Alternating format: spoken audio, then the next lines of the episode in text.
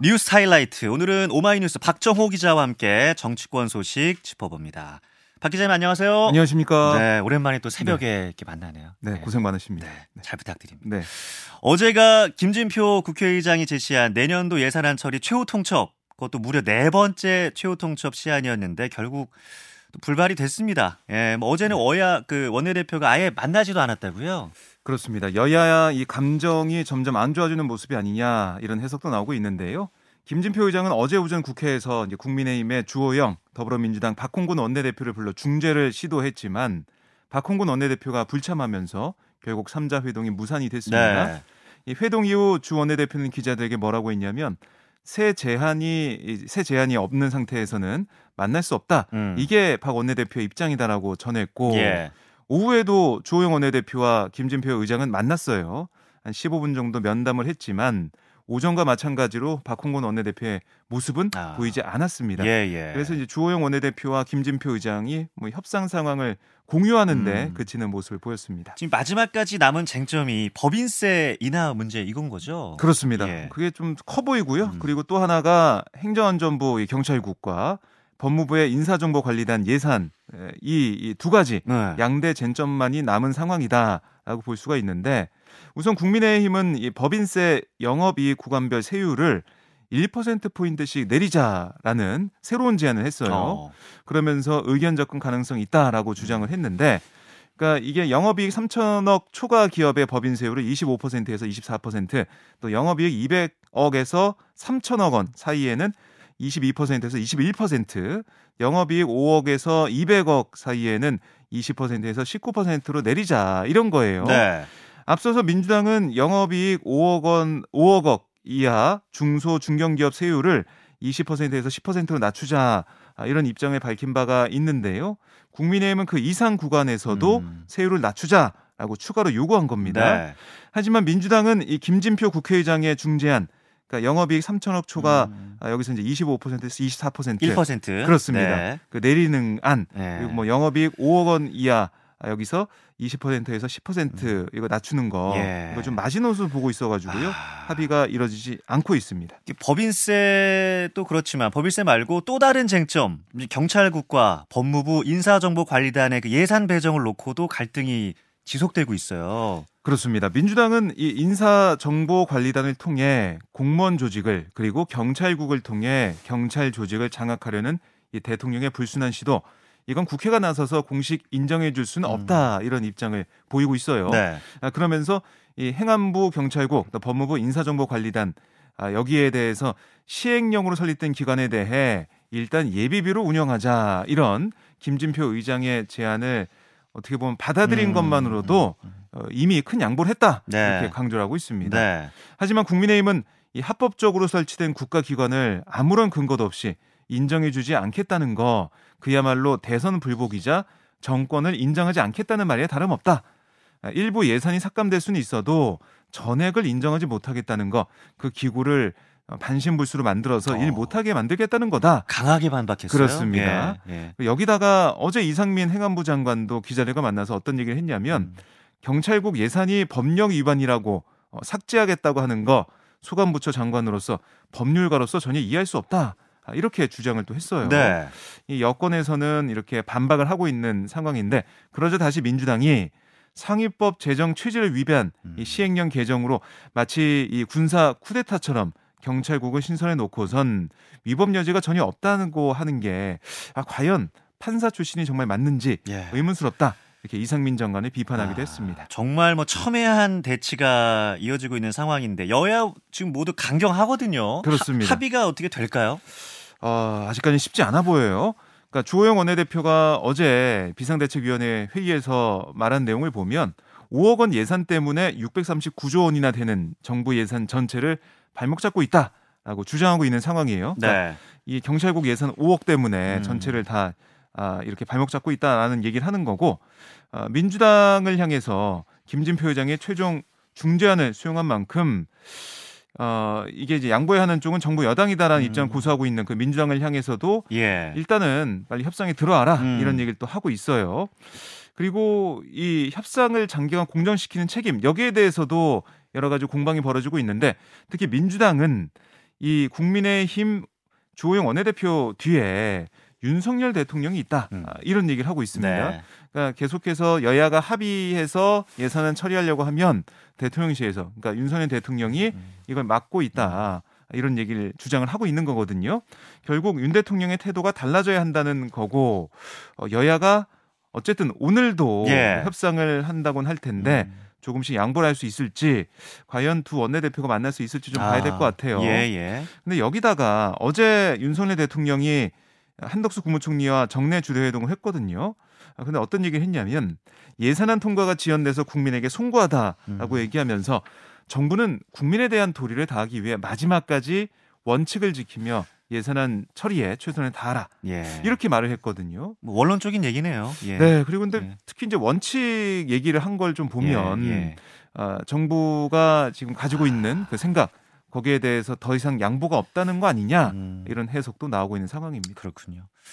예산안 처리 시점이 지금 불투명한 상황인데 야 3당 이태원 참사 국정조사 특위위원들이 단독으로 전체 회의를 이제 어제 열었어요. 그렇습니다. 민주당, 정의당, 기본소득당 등 야 3당 특위위원들 어제 국민의힘의 불참 속에 전체 회의를 열고 현장조사 2회, 기관보고 2회, 또 사흘간의 청문회 뭐 이렇게 향후 일정을 의결했습니다. 네. 당장 내일인 21일 이 참사 현장과 이태원 파출소, 서울경찰청, 서울시청에서 현장 조사를 할 예정이에요. 그리고 정부의 기관 보고 이건 다음 주에 예정이 돼 있고 청문회는 1월 첫째 주에 세 차례 진행을 하기로 한 겁니다. 예. 그리고 기관 보고 대상자로 이상민 행안부 장관, 윤희근 경찰청장, 조규홍 보건복지부 장관, 오세훈 서울시장, 박희영 용산구청장, 한오섭 대통령실 국정상황실장, 방문규 국무총리실 국무조정실장 이렇게 89명이 채택이 됐습니다. 예. 다만 지금 청문회 증인과 참고인은 여당이 추후 의견을 낼 여지를 열어두기 위해서 이건 나중에 여야 합의 의결하기로 이렇게 좀 남겨둔 상황입니다. 예. 하지만 국민의힘은 반발을 계속하고 있는데요. 여야 합의를 철저히 무시하고 거대 야당의 폭주를 다시 시작했다라고 비판하면서 야당 단독 괴물 발차로 이태원 참사 국정조사는 시작부터 반쪽짜리로 전락했다. 여기서 확인한 어떤 내용도 온전한 진실이 아닌 그들만의 반쪽 진실로 치부될 거다. 이렇게 또 강하게 주장을 했습니다. 그러니까 뭐 국정조사 기간 연장에 대해서도 벌써 안 된다. 뭐 그런 얘기도 그렇습니다. 했고 이렇게 정부 여당의 협조가 없는 상황인데 국정조사 어떻게 좀 잘 진행될 수 있을까요? 네, 그러니까 야당 내에서도 지금 행안부 등 기관들이 안 그래도 자료 제출에 협조를 안 하고 있는데 현장 조사나 이 기관 증인 청문이 제대로 진행될 수 있을지 모르겠다 이런 얘기가 나오고 있어요. 네. 그만큼 일정이 제대로 진행될 수 있을지는 이것 좀 아직 미지수입니다. 그리고 또 하나 눈에 띄는 대목이 사실 국민의힘 국조특위위원들은 사퇴 의사를 밝힌 상황이거든요. 예. 그런 가운데 오늘 이 유가족들을 국회에서 만날 예정이에요. 예. 유가족들의 이제 면담 신청에 응하는 차원이라서 아직 이제 국민의힘 위원들이 이 국조 특위에 복귀할지는 아직 모르겠습니다. 이제 봐야 될 것 같은데 예. 어쨌든 유가족들 좀 만나면서 따로 뭐 단독으로도 활동하는 게 아니냐 예. 이런 얘기도 좀 나오고 있습니다. 그렇군요. 이태원 참사 당시에 그 출동 중인 구급차가 국조특위위원인 신현영 민주당 의원을 태우다가 현장에 좀 늦게 도착했다. 이런 의혹이 어제 불거졌어요. 네, 그러니까 재난거점병원 재난의료지원팀별 출동시간 이 자료가 국회에 제출이 됐는데 그 자료에 따르면 신현영 의원을 이 집에서 태운 명지병원 팀이 출동 요청 이후 현장에 도착하기까지 걸린 시간이 54분이었는데 이게 이제 거리가 25km 정도였거든요. 네. 근데 비슷한 거리인 분당 차병원은 25분, 한림대병원은 21분이었다. 그래서 명지대병원이 20에서 30분 정도 더 길게 걸렸다. 그리고 훨씬 멀리 떨어진 아주대병원팀 36km 떨어져 있는데 26분 만에 현장에 도착을 했는데 이 명지병원팀은 너무 늦은 게 아니냐 이런 지적이 나온 거예요. 예. 여기에 대해서 국민의힘 참사 현장에서 그토록 중요했던 4분이 무엇을 의미하는지 잘 알면서 정작 본인 때문에 의료팀을 30분이나 늦게 도착하게 만든 것을 어떻게 설명해야 되냐 예. 이렇게 지적을 했고요. 본인의 정치적 골든타임을 위해서 희생자들의 골든타임을 앗아갔다 이렇게 얘기하며 신의원의 의원직 사퇴까지 촉구한 모습이었습니다. 예. 그랬더니 신현영 의원이 어제 입장문을 냈는데요. 제가 명지병원팀과 동승한 차량 사이렌이 달린 환자 이송 구급차가 아니다. 사이렌이 달리지 않은 일반 차량, 닥터카였다라고 반박을 했습니다. 네. 그리고 또 명지병원과 같은 고양시에 위치한 이 화전 119 안전센터 구급차의 경우에는 참사 현장과 19km 거리에 있었지만 48분이 소요됐고, 명지병원은 그보다 더 먼 거리인 25km에 있었고 소요시간은 54분이었다. 그렇게 얘기하면서 네. 자신을 태우느라 늦게 온 게 아니다. 이렇게 또 반박을 했습니다. 네. 근데 국민의힘에서 유가족들의 가슴을 아프게 하는 발언들이 지금 계속 나오고 있다고요. 네, 이 대구 서구 지역구 의원인 국민의힘의 비상대책위원 김상훈 의원이 어제 비대위 회의에서 한 발언, 이게 좀 논란이 되고 있는데요. 예. 12.9 이태원 참사 시민대책회의, 여기에 대해서 국가적 비극을 이용한 참사 영업을 하려는 건 아닌지 우려된다. 이렇게 말을 했어요. 예, 예. 또 김 의원은 세월호 참사를 거론하면서 국가적 참사가 발생했을 때 이걸 숙주로 삼아 기생하는 참사 영업상이 활개치는 것을 똑똑히 봤다. 이들은 참사가 생업이다. 이렇게도 주장을 했습니다. 네. 그다음에 바로 이제 비판을 받은 시민대책위가 입장문을 냈는데요. 뭐라고 했냐면, 유가족들의 고통에 연대하고 또 진상규명과 책임자 처벌을 바라는 시민들에 대한 모욕이다. 또 유가족과 시민단체들을 갈라치기 하려는 얕은 술수가 아닐 수 없다. 대책위는 진상규명과 책임자 처벌을 위해 유가족 또 피해자들과 굳건하게 연대해 나갈 것임을 명백히 밝힌다고 네. 강조를 했는데 예, 예. 이거 그러니까 세월호 참사와 비교하면서 비판하는 목소리 권성동 의원도 마찬가지고요. 그렇죠. 계속해서 국민의힘 예. 내부에서 나오고 있는 상황인데, 이게 이 유가족들의 입장, 생각이 제일 중요한 것 같아요. 대책위에서는 연대하기 위해서 유가족들을 도와주기 위해서 함께하는 마음으로 이렇게 나서고 있는데 예. 거기에 대한 비판에 대해 유가족들은 어떤 입장을 보일지, 아마 오늘 국민의힘 의원들을 만나기 때문에요. 거기서 관련 입장이 나올 걸로 예상이 됩니다. 네, 뭐 점점 그 수위가 높아진 느낌도 좀 들어요. 여당 인사들의 네. 이런 발언들이 예, 머리를 빗고 있으면 참 안타깝습니다. 그런가 하면 한덕수 국무총리가 희생자 합동 분향소를 깜짝 방문했는데 이게 또 논란이 됐다고요? 네, 한 총리가 어제 오후 서울 용산구 이태원 광장에 있는 12.9 이태원 참사 희생자 합동 분향소 여길 찾았는데 한 총리 방문 일정을 유족들이 전혀 이제 알지 못했어요. 네. 그 자리에서 유족들이 한 총리에게 물어봤습니다. 분향소에 온 이유가 뭐냐? 또 윤석열 대통령의 공식 사과 계획이 있냐? 네. 이렇게 그동안 유족들이 요구했던 사안을 물었습니다. 하지만 이 분향소 앞에 잠시 선 한 총리는 유족들 질문에 구체적 답변을 하지 않았고요. 한 30초 정도 가만히 있다가 허나도 하지 않은 채 발걸음을 돌렸어요. 그리고 이제 그 광장을 떠나기까지는 5분 정도밖에 예. 시간을 소요하지 않았는데요. 정작 한 총리는 합동분향소 바로 앞에서 사실상 맞불 집회 중인 이 극우 보수정당단체 신자유연대 회원들과 악수를 나누는 모습은 볼 수가 있었습니다. 여기에 대해 유가족협의회는 이 보여주기식 조문 시도에 유감을 표한다. 라고 한 총리를 겨냥을 했고요. 또 한덕수 국무총리가 진정으로 사과와 위로를 하려고 했다면 먼저 유가족들에게 예를 갖추어 진정성 있는 사과를 하고 적어도 공식적인 일정으로 분향소를 방문하는 게 순서에 맞다. 네. 현장에 있었던 유가족들의 사과 요구에 어떠한 답변도 하지 않은 채 급하게 자리를 뜬 한덕수 국무총리의 모습에 네. 더 큰 좌절감을 느낀다. 이렇게 지적을 했습니다. 유족들이 인터뷰한 걸 보니까 우리가 지금 조롱당하는 것 같다. 그런 네. 이제 얘기를 이렇게 하셨는데 이럴 때 좀 더 조심하고 마음을 담는 게 이제 필요하지 않을까 싶습니다. 네. 헬로윈 참사 경찰 특별수사본부 수사 상황은 지금 좀 어떻습니까? 네, 행정안전부의 부실 대응과 관련한 1차 조사를 마무리하고 또 필요할 경우에는 추가 조사를 할 예정이다. 이렇게 특수본이 얘기를 했는데요. 네. 1차 조사 내용을 분석해서 이제 윗선을 수사할지 판단하겠다. 이렇게 수사 확대 가능성도 시사하고 있습니다.